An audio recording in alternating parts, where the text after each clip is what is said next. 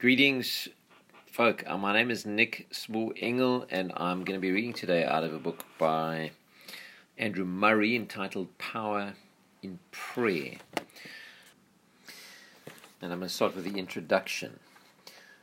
Mention the name Andrew Murray, and certain thoughts immediately spring to mind consecration, whole and wholehearted surrender to God, the all sufficiency of Christ the necessity of dying to self and yielding to the Holy Spirit, the joy of faith and intimate relationship with Him. These messages, which have gone around the world and changed countless lives, came from a man who was both ordinary and extraordinary. Throughout Andrew Murray's writings, a common theme occurs prayer. He continually returned to the need for prayer, its place in the Christian's life, what to pray about, and how to pray. This book represents his thoughts on prayer, gleaned from many of his books. Along with each reading is a related scripture passage. Use this volume to enrich and deepen your prayer life and grow in the grace and knowledge of our Lord and Savior Jesus Christ. 2 Peter 3, verse 18. That's the last bit to grow in the grace and knowledge of our Lord and Savior Jesus Christ. The first reading is entitled, So Will You Have Power in Prayer? And I've made a note in my margin there. Acts chapter 1, verse 8 says, The Holy Spirit will come upon you and you will receive or take hold of power. That's the Greek word lambano, which means both to receive as well as to take hold of. So it's not a passive thing, it's an active faith, an acting, active taking hold of. Andrew Murray writes the top John 15 verse 7 If you abide in me and my words abide in you, you will ask what you desire and it shall be done for you. Prayer is both one of the means and one of the fruits of our union with Christ. As a means, it is of great importance. All the things of faith, all the pleadings of desire, all the yearnings after a fuller surrender, all the confessions of shortcoming and of sin, all the exercises in which the soul gives up self and clings to Christ, find their utterance in prayer.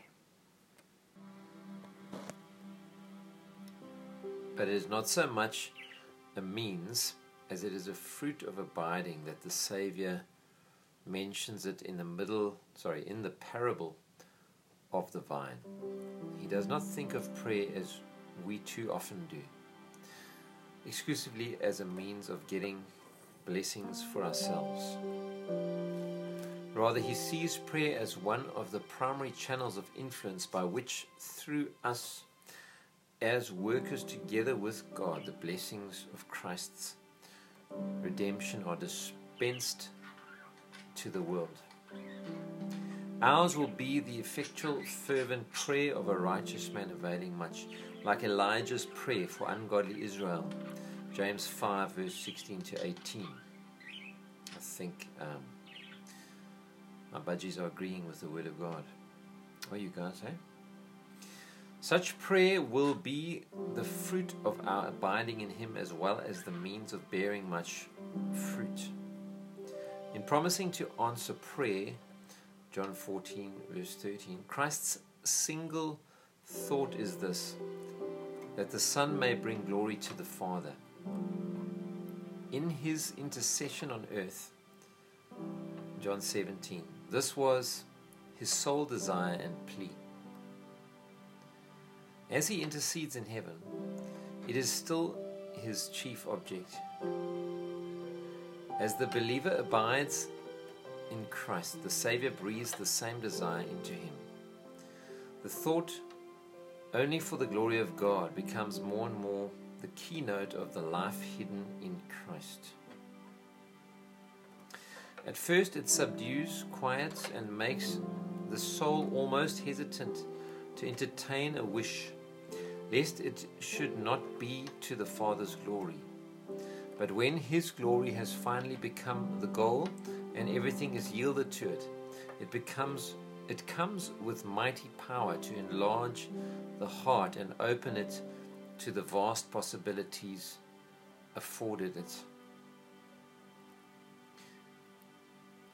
I think this is from the book Abiding in Christ.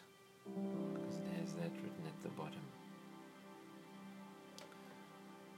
I just want to pray. Father, thank you for this reading and this word. I just pray that you touch us, Lord. Touch me, touch each listener. Lord, may we have power in prayer, Lord. May, Lord, we pray that you respond. We know that you are responding. Your, your word says that angels obey the voice of your word. So when we speak and when we pray your word, they respond. We thank you uh, that you sent your word and it healed them. We thank you that your word brings healing. So we just bless you and we thank you, Lord. Let your kingdom come and your will be done in our lives, Lord, as it is in heaven.